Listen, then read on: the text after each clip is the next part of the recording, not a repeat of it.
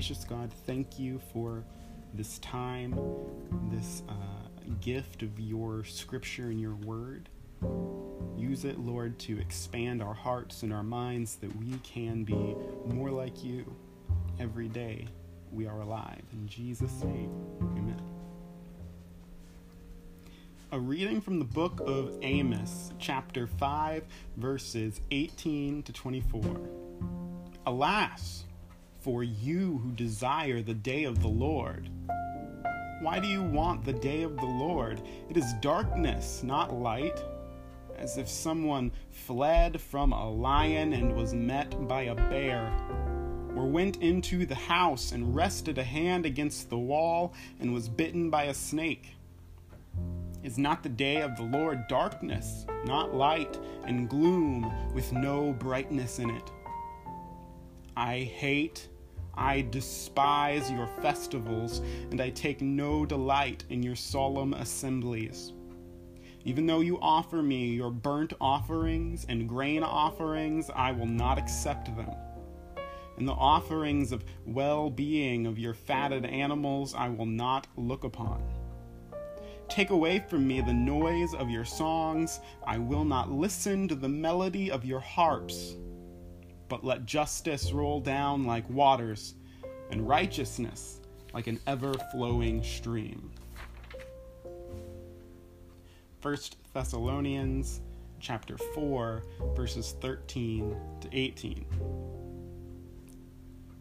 But we do not want you to be uninformed brothers and sisters, siblings, about those who have died, so that you may not grieve as others do who have no hope. For since we believe that Jesus died and rose again, even so, through Jesus, God will bring with him those who have died. For this we declare to you by the word of the Lord that we who are alive, who are left until the coming of the Lord, will by no means precede those who have died.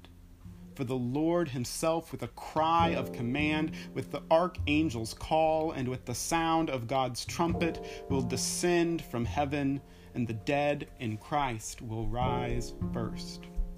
Then we who are alive, who are left, will be caught up in the clouds together with them to meet the Lord in the air, and so we will be with the Lord forever. Therefore, encourage one another with these words.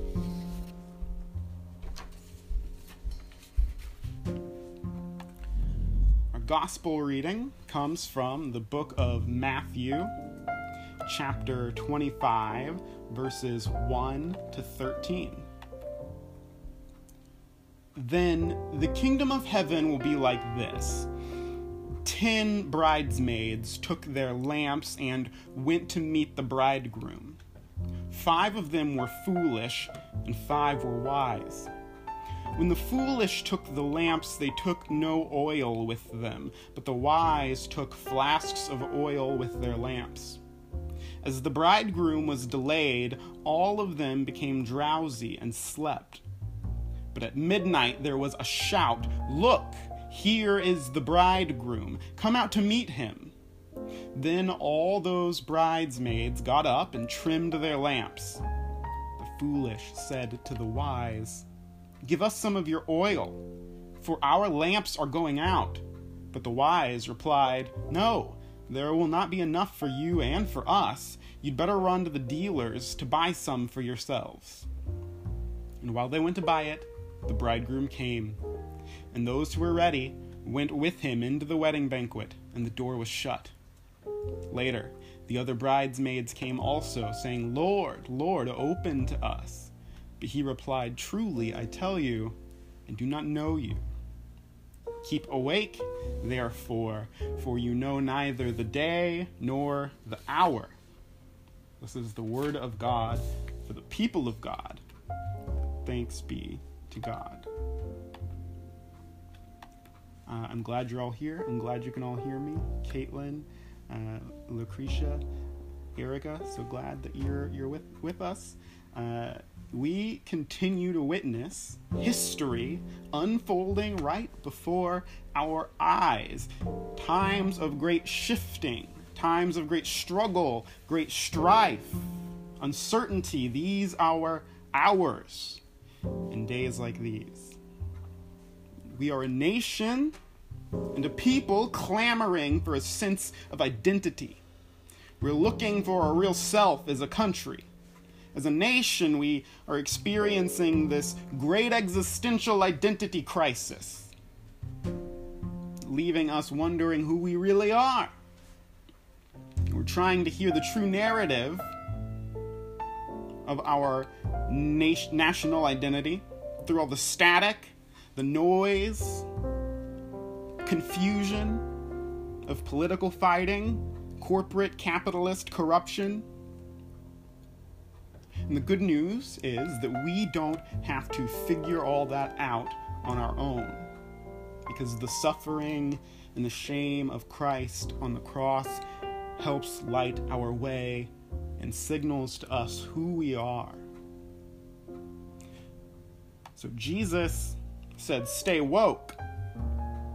Said, Keep awake and watch for the coming of God. Some take the, the reality of the second coming to mean that we are just passively waiting here on earth. We're just biding our time until Jesus comes back. But I think that that way of approaching these scriptures, all of which have this great hope within them, is a little misguided. Well, election day is finally behind us. As some people may feel like this is some fairy tale ending. There was dancing in the streets, celebrating all over the world. I heard cheers and shouts, fireworks. uh, I I would say if I could give anybody any advice, I would say live your life in such a way that if you so happen to be fired from your job, people all over the world don't celebrate it.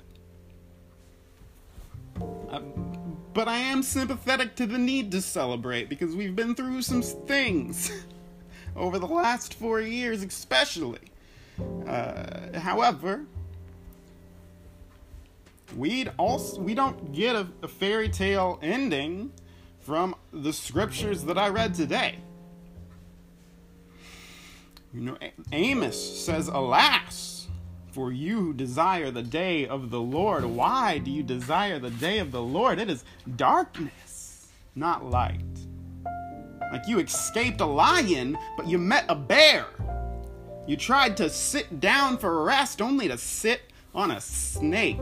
And isn't that just the way that 2020 feels? Like every time we get through one hurdle, there's another one just a little bit higher than the last. And in Amos, God says, Your praise and your worship are just noise, and I hate it. Hate it. Despise it. I, I despise your music your praise band, I don't want to hear it. Far, far from a fairy tale ending, even for God's people. Well, that was just Amos, though. Uh, but the gospel reading didn't give us much help today either, to be honest with you, as far as fairy tale endings go. In the end, uh, some of these foolish maidens couldn't make the cover charge to get into the club. and they got left out in the cold. They got locked out of the party that they'd camped out all night waiting for because they didn't have any oil in their lamps. Now, these parables always leave us with questions.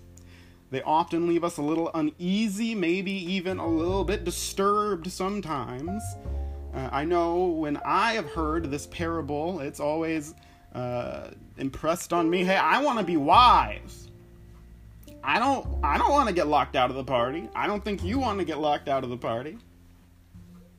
But when we think about this scripture today, don't let that anxiety distract you. You see, Jesus isn't telling this story to instruct us uh, into seeing. Uh, some of us are doing things the right way, some of us are doing things the wrong way, and the right things are like praying enough and tithing the right amount. And if you do those things, then you've got oil in your lamp and you'll be ready when the bridegroom comes. Let's think about it differently instead of. Uh, because remember, whether they're wise or foolish, all of them are just asleep and waiting. They look the same. They, they, for all intents and purposes, everybody seems to be equally holy. So lay aside the anxiety of, of which camp you belong in. It's not, uh, it's not on us to figure out among ourselves who is who. In fact, in this parable, only the bridegroom is able to make a distinction between the wise and the foolish. Implying to me that maybe the point of the parable, part of the point is not to give us the courage to judge each other, but to think about who we are as people, as a community. If we focus on the larger book of Matthew in which this parable takes place, we can take away that those with oil in their lamps are those that Jesus called blessed in the Beatitudes in the Sermon on the Mount. Those with oil in their lamps are the poor, the weak, the humble, the pure of heart, those who hunger and thirst, those who seek justice, of course, those who mourn and are in need of someone to advocate for them. These are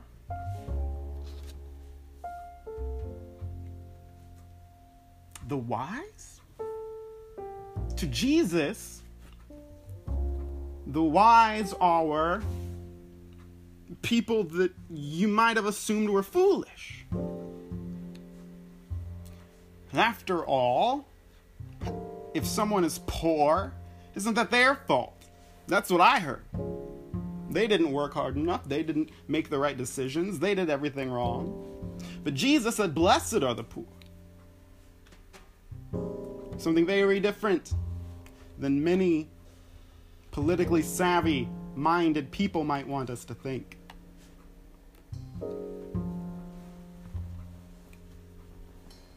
It becomes clear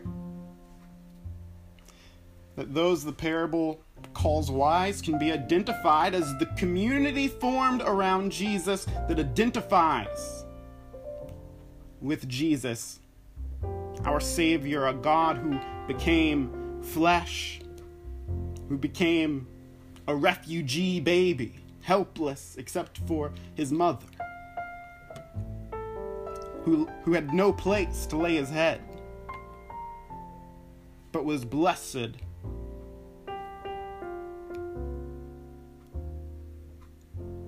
Those who are wise, the community that forms around Jesus identifies with a God who came to identify with us, and when God did, picked the marginalized, the poor, the oppressed, the outsider, the enslaved, the left behind, the sick, the lonely, the outcast. And so, as a community that identifies with Jesus, we identify with those that the world makes to suffer and those that the world doesn't mind seeing die. Now, in that sense, if you really know what the oil is, maybe you we can call it the power of the cross and the power of God's Spirit. And then all of a sudden, calling uh, the, the group with the oil starts to make a little more sense because God has chosen the foolish things of the world to confound the wise. You see, Jesus is able to recognize us by our sufferings, just like we recognize Jesus by his sufferings. This is why we know that it is in our weakness and our need that God is shown to be strong and able. This is the oil of our lives through which God is glorified, not by our works or even our profession of faith, but in our frailty, not in our passion for the name or how good of a singer you are, or how good of, of, of a preacher you are, or how good of, of a usher you are, but just in how much you need God. Anybody can say, Lord, Lord, but that doesn't appear to get you in the door. Anybody can pray and tithe and preach and make offerings and sacrifices to God, but none of that helps you really know their heart. Because you can pass a homeless person on the street not knowing that their lamp has more than enough oil. And you might know the best pastor in the world, not knowing that in the midnight hour, when the bridegroom comes, they'll find themselves without enough to light a spark. How often do people confuse success and blessedness of life that glorifies God? How could those be the same in a community truly formed around the cross, if the cross is bound to lead people to exclusion and suffering,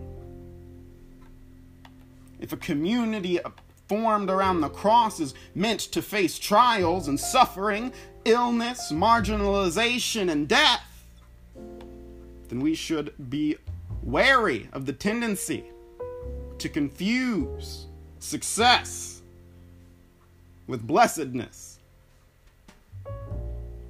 No, we are talking about having a blessed oil, a blessed presence. To be alive and fully alive, living a life abundant, boundless, free, and happy. Down in your soul, even when nobody can understand why you would be happy, when nobody can understand why you would still have joy, when nobody can understand why you would be at peace with a situation that's out of control. Because they don't know your whys. We are alive in a way that identifies with Jesus. And that means to remember that Jesus came to identify with the poor and everyone in need of liberation. And the life of Jesus did not have a fairy tale ending. No. You see, our real lives and the real story of our faith is no fairy tale at all either. It's a story soaked in sorrow, stained with blood. It's a story that's cost lots of people more than they had. How many people died or lost loved ones in the civil rights movement?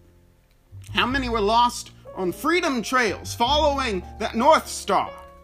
How many were born into slavery to live out their lives as property and passed away with the dream of liberation still alive in their spirit and the song of freedom in their last breath.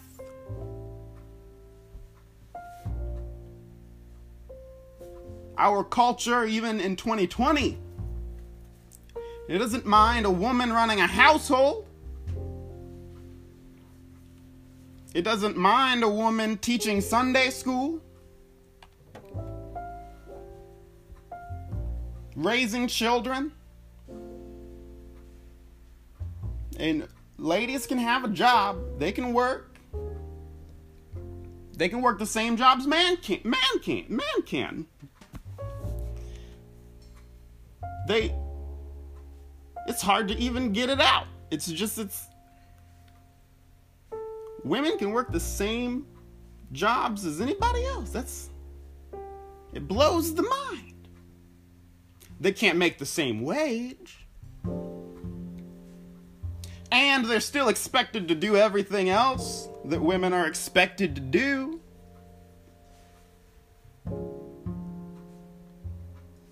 And as long as they don't mind bearing all that burden,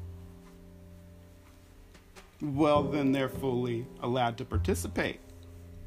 When it comes to running a business, being CEO, being the senior pastor of a church, leading a nation, some people want to act out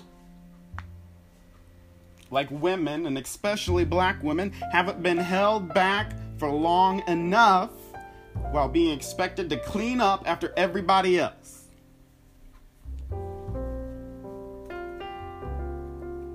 So it was mighty hard for some people to watch our our new vice president walk up on that stage and say the things that she said. That that was really hard for some people.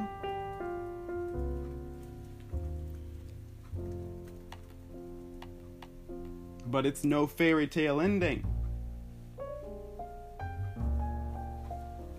Last week we celebrated all saints day then we had election day and election day turned into election days but we have so many reasons to reflect on who we are and what we have come through, and just how long we have been waiting for the fullness of God's justice to be a reality in our lives, in our communities, in our country. Now, we know that Kamala didn't come out of nowhere.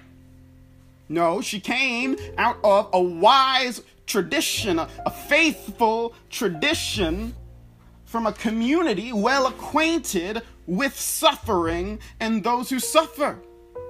We know that before we had a black woman for vice president, Rosa had to take a seat so that Ruby Bridges could walk into a classroom in New Orleans so that Kamala could run.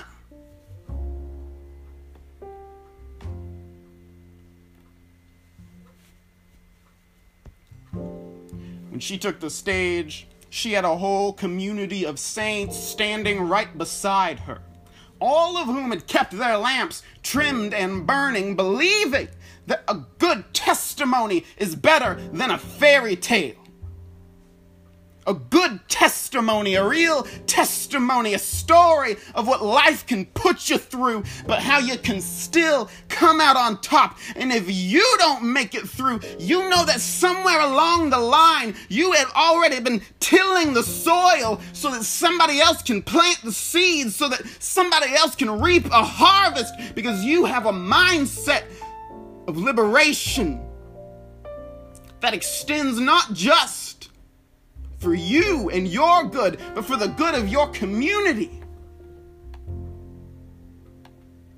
Because you're wise and you keep your lamps trimmed and burning, waiting on the bridegroom to come.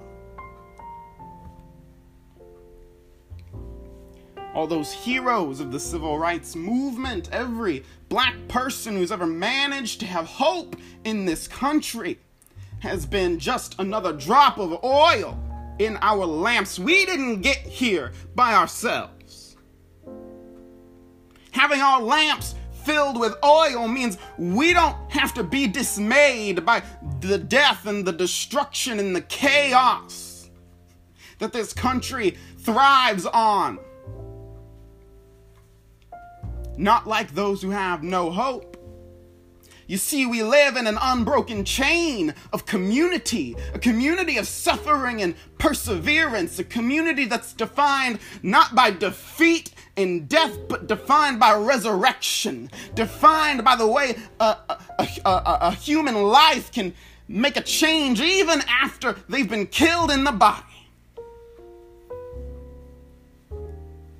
For those of us keeping our lamps trimmed and burning, we are living, not simply waiting for a second coming far away in the future. We're not resting on our laurels. We are not standing back and standing by like like God isn't alive and active and moving in our community right now?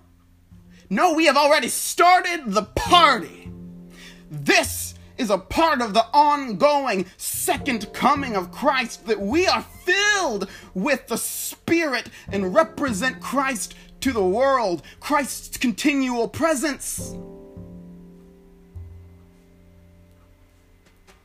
Every time you have hope in a hopeless situation, that's the second coming. Every time you have peace that passes understanding, that's the second coming. Every time you surpass your doctor's expectations, that's the power of the second coming. That's God's wisdom. That's a little bit more oil.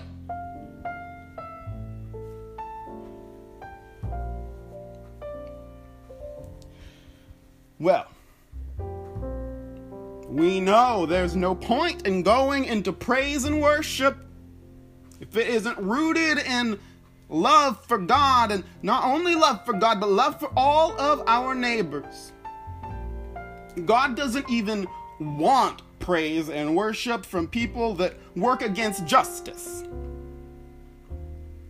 Justice is not just uh, is never meant to be delayed. You might have heard justice delayed is justice denied. That's because justice has a time. Justice is supposed to come swift like the morning. Justice is supposed to roll down like waters. Justice isn't supposed to be something that you vote for once every four years and then kick back waiting on the day of the Lord. You're supposed to continue that work in perpetuity. It is supposed to flow out of who you are as a person. You are supposed to bring justice like an ever flowing stream. The community of the cross is not a sleeping community, but one that is alive and ready for action at a moment's notice, no matter what day it is. And no matter who thinks they're in charge of the world. The word of hope for us today is that the power of our community surpasses the power of death. Life scales the walls of death. Life tunnels under its defenses and ransoms us all to freedom. Death cannot break our holy communion. And I know that in our community we've lost some folks. And I know in our community that we are bound to lose some more. But I have hope today, not just in the day of the Lord, but every second of God's creation bringing life in ways that I haven't even begun to understand yet, but believing and living in the hope that God is undefeated and death doesn't have the final word. And even when each of us goes to sleep and closes our eyes for the final time, we've left behind a little oil. We've left behind a little wisdom just enough to get somebody in to God's party, just enough to offer somebody a little consolation in the dark of the darkest night. And that's the power of God's wisdom.